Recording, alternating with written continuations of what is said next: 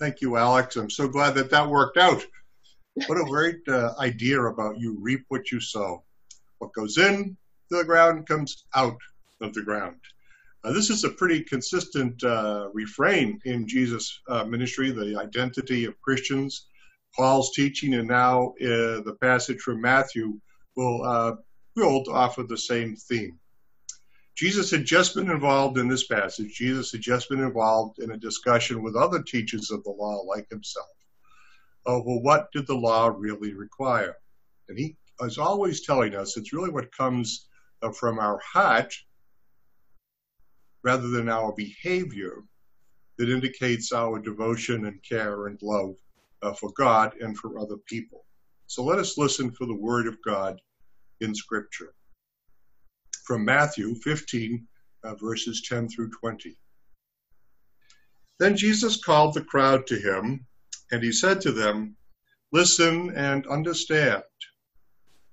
It is not what goes into the mouth that defiles a person, makes them unclean. This was a great concern in the first century. What is it that makes you clean or unclean? And it's not what goes in the mouth that defiles a person, but it is what comes out of the mouth that defiles, or I would say defines a person. Then the disciples approached and they said to Jesus, do you know that the Pharisees took offense at what they heard you say? It's an interesting role that the, uh, the disciples play here.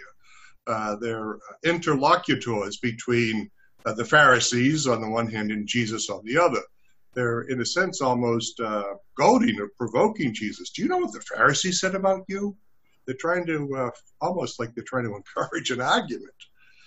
Jesus responds, Well, every plant uh, that my heavenly Father, God, um, has planted will be uprooted.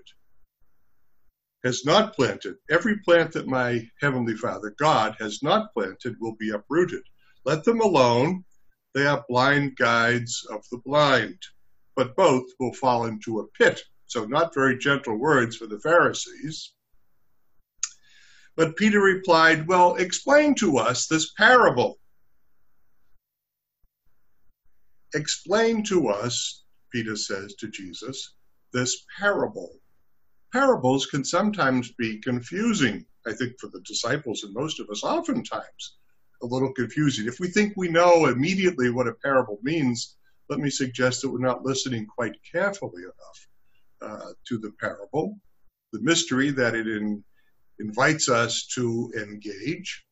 So Peter replies uh, to Jesus, are you still without understanding? Do you not see that whatever goes into the mouth enters the stomach and then goes out into the sewer? That's a pretty basic, earthy uh, description. Whatever goes into the mouth goes into the stomach and then it goes into the sewer. But what comes out of the mouth proceeds from the heart. And this is what defiles.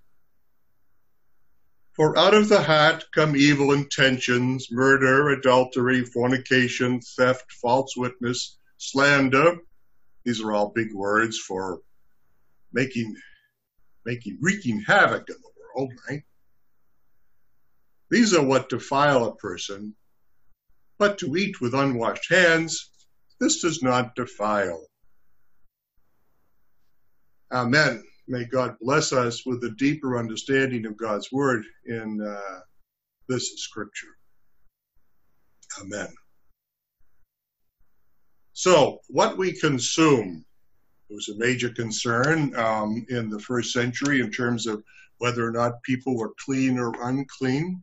What we consume is still a major concern in our culture, uh, but I would say for perhaps uh, different reasons.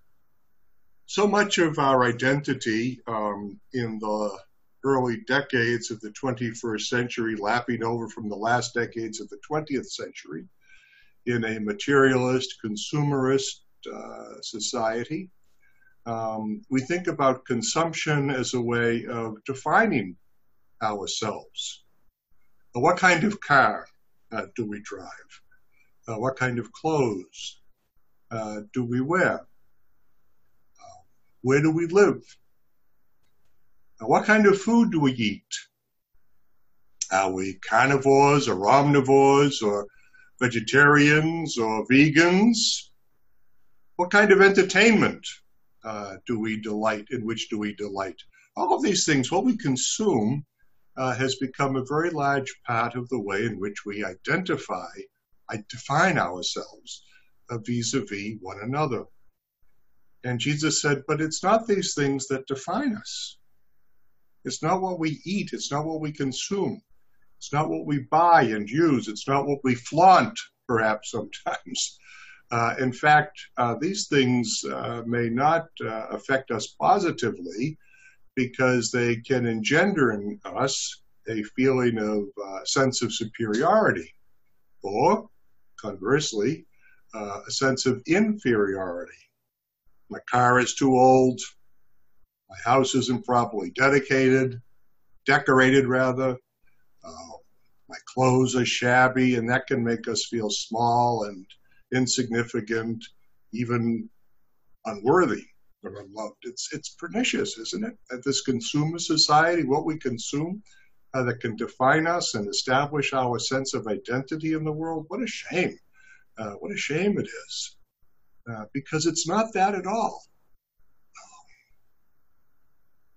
Jesus uh, encourages us, calls us to live a life that's remarkably different uh, than these kinds of standards, not to answer these consumerist standards, to look at the labels of our lives as a mean of labeling our identity and worth and value, uh, but rather to speak out of the heart with love and compassion and care. Do you remember Janis Joplin? Oh my word, who doesn't oh, know what Janis Joplin? Oh Lord, won't you give me a Mercedes Benz? All my friends have Porsches, I must make amends. Lord, tired all my life, Lord, so won't you please me? Oh Lord, won't you give me a Mercedes Benz? She spoke to that heart of establishing our status, our worth, our acceptability. It's not a matter of which car you drive. Um, it's a matter of uh, how you live uh, your life. It's not a Mercedes or a Porsche or a Ford or a Dodge or a, a Kia that determines uh, your value. It's not a new car or a used car. Um, it's not the clothes. It's how you treat one another, how we love one another, how we care for the world and uh, all of God's uh, creatures. That's not what defiles us. In fact, I think it's what defines us and helps to refine us, redefine us, and reform us, reshape us uh, into God's image. The stuff is external. It's fine. Use it and enjoy it, but don't allow yourself to become defined by it, to become locked up in the vain pursuit of an identity which is based on what you get, but define your life by what you give I think that's Winston Churchill said that. Uh, we are defined not by what we get, but by what we give uh, to the world. These are days in which we are all encouraged and indeed enjoined, and it becomes necessary more and more uh, to give ourselves uh, to each other. In this isolation of uh, the continuing pandemic, in the uncertainty of when and how and where to get together again that is safe and sound. Uh, the loneliness that we feel because of the separation, the great suffering that has been visited upon uh, individuals and uh, families and communities by the coronavirus, the growing consciousness and understanding um, within our society of the uh, endemic nature of so much injustice, certainly racial injustice and economic injustice, gender bias and injustice.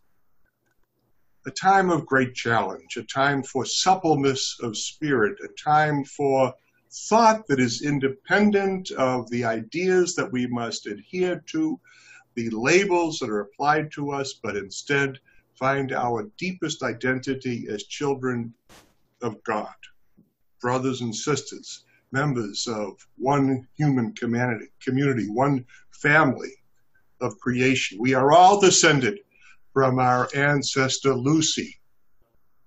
We all come um, from the great